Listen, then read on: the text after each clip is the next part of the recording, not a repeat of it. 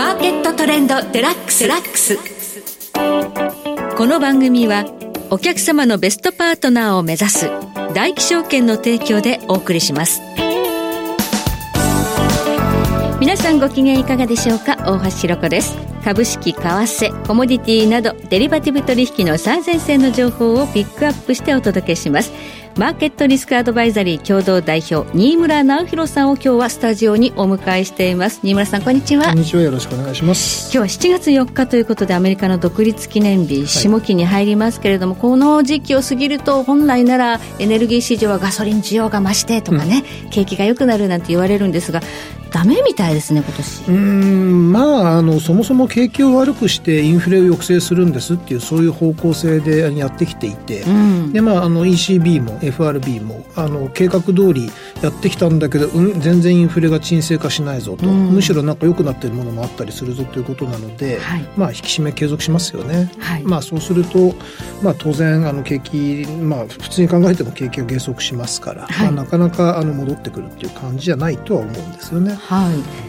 このインフレ率というのも、まあ、順調に下がっているように見えてでも部分的にやっぱ気になるところありますかね？あ、まあ、やっぱりその住宅が落ちないよねっていうところが大きいですよね、うん、まあ、結局その一連の金融緩和と量的緩和。であとはその、まあ、リーマンショック後以降の住宅投資が十分じゃないから、まあ、よくよく言われているような話ではありますけれども、はい、であとはそのコロナでもうあの仕事辞めちゃいました。で今その株もいいしもうそれの運用であの生活しますという人も当然出たり。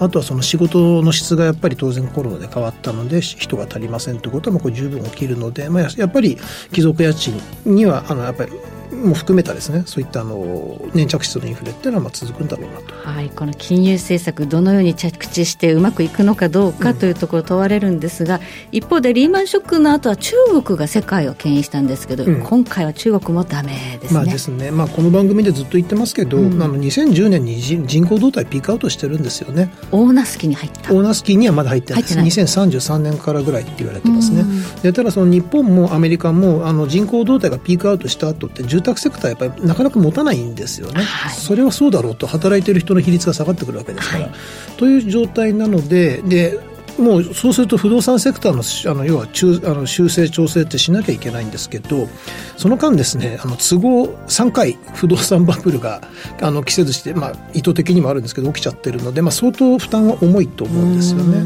でなので、まあ、その中国全体が、まあ、よくリチャード・クー先生とか言ってますけどバランスシート不況に入っちゃってる可能性はあるかなと。日本と同じ道を。いうことですよね。はい、はい、それから今年は中国のゼロコロナ政策解除でよくなるっていう話もあったんですが、うんまあ、やっぱりそのゼロコロナのペントアップ需要っていうのは Q1 で一巡しちゃったのかなっていう感じですよね。まあ、なので、あとはその不良債権まあ、不動産の過剰流動、あ、ごめんなさい、不動産の不況の調整っていうのはやっぱりまだまだ、やっぱり不動産というぐらいですから時間かかりますし、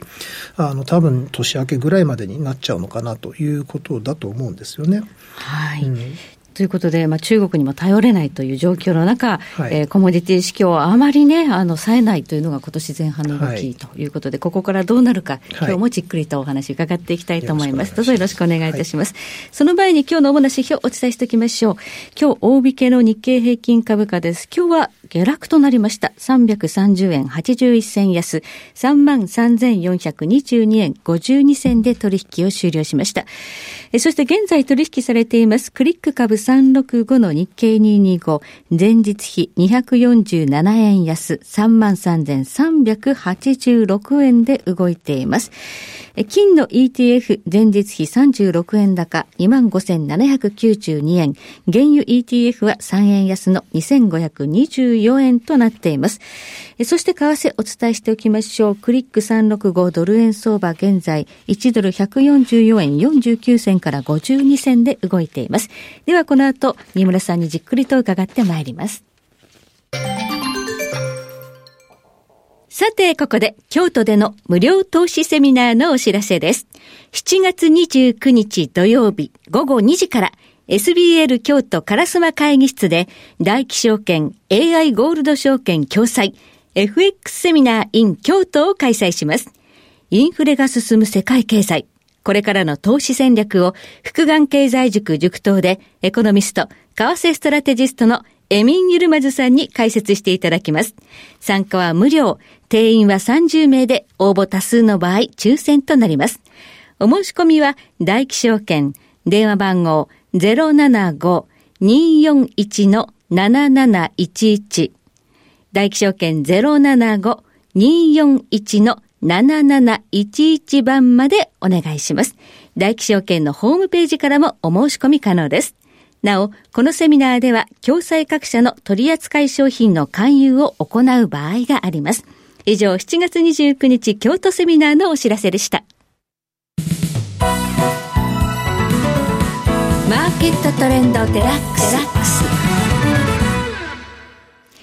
さて今日はマーケットリスクアドバイザリー共同代表新村直弘さんをお迎えしています。今コモディティ式を抑えません。マクロ改善するんでしょうか、うん、まあ多分ですね、一応その、まあ今のコンセンサス的には2024年ぐらいからは、まあ景気底入れして戻るだろうというふうになっているので、まあその通りになるんであれば、上流部門投資もやってないですし、まああの金属とかも在庫が少ないので多分上がるとは思うんですね。えー、ただちょっと気にしているのが、はい、あの今さっき言ったその中国が、まあ日本化しちゃう可能性ですよね、うん、失われた30年とありましたけども、まあ、それの影響とか、あるいは今、その欧米で人が足りなくてサービス業の、あの、要はその賃金が上がっているので、はいはい、じゃあ、あの、2000年頃に見られたような IT 革命と同じで、AI 革命みたいなところが劇的にその生産性を改善して、オートメーションか。うん、デフレっていうことになる可能性も、まあ、全くシナリオとしてはないわけではないかなというふうには思ってます。非常に2000年と既視感があるんですよね。ねなるほど。ちょっと AI 革命がどういう先行きもたらすかっていうのも注目ですね。は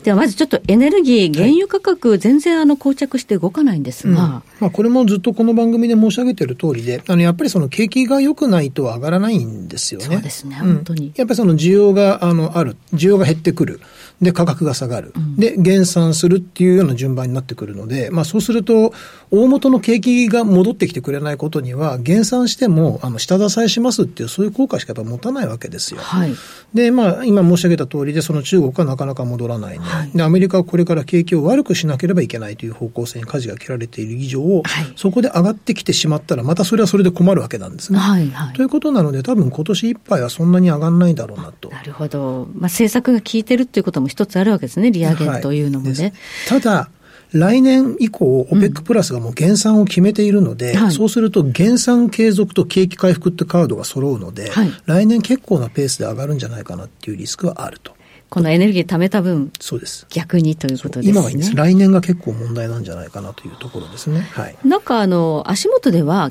去年までラニーニャ、で、今年からエルニーニョ、うんこの影響ってどうですか、うん、まあなんかいろいろ言われてますよね。エルニーニョだとその赤道近辺の気温が上がりますというところがまあ整理にはなるんですけれども、うん、まあ今のところ、まあなんとなく猛暑にはなってる感じではありますよね。はい、まあということなので、あの多分その発電用のエネルギーの需要は増えるんだろうなということなので、まあ石炭とか LNG とかの価格が上がるかなというところかと思うんですね。はい、ただ、これも過去を見ていると、ラニーニャの時は上がるんですよ。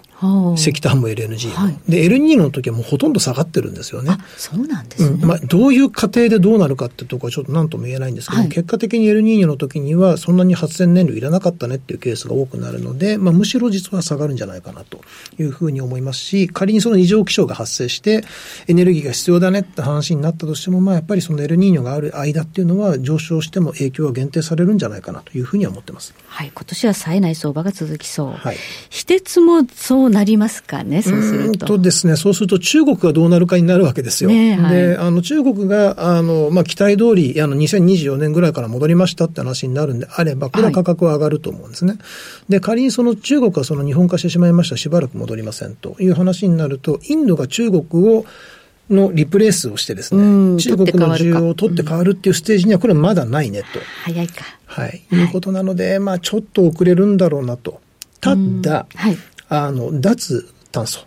脱ロシア。で、変な話なんですけど、中国の需要じゃないんですが、脱中国っていうのは、やっぱり、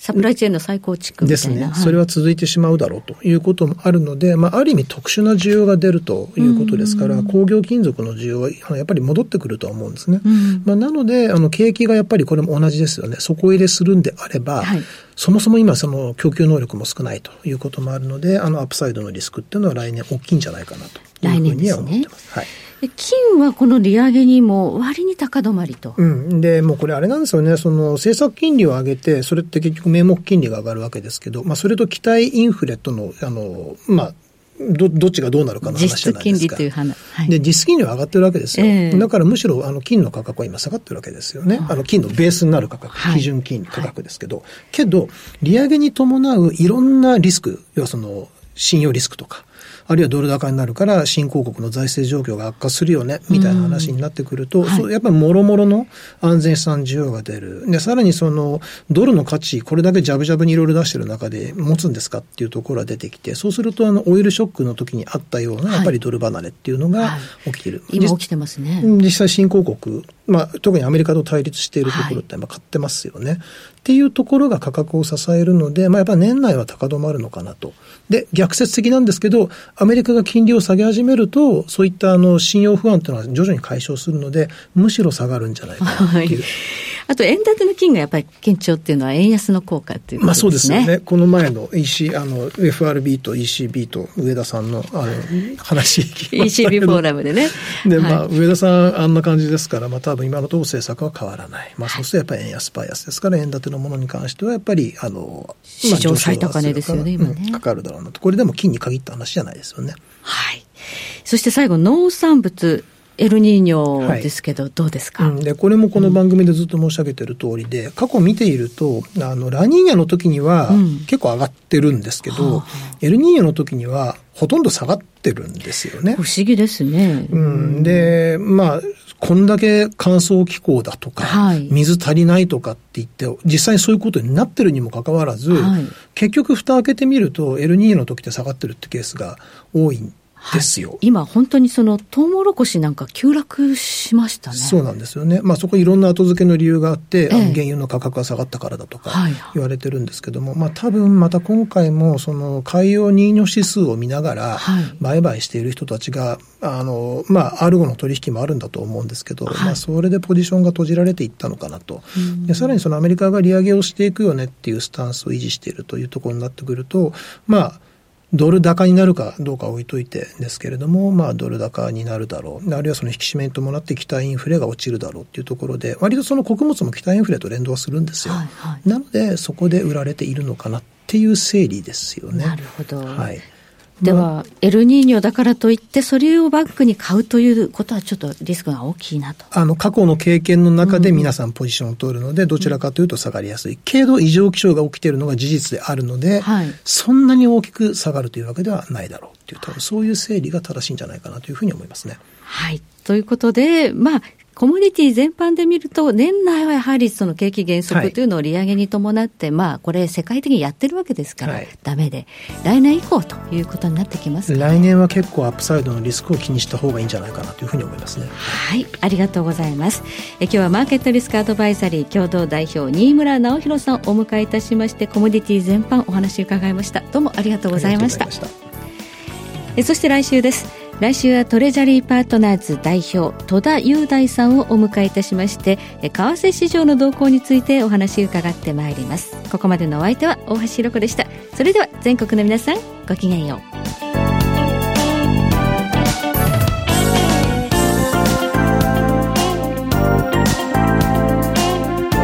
この番組はお客様のベストパートナーを目指す大気証券の提供でお送りしました。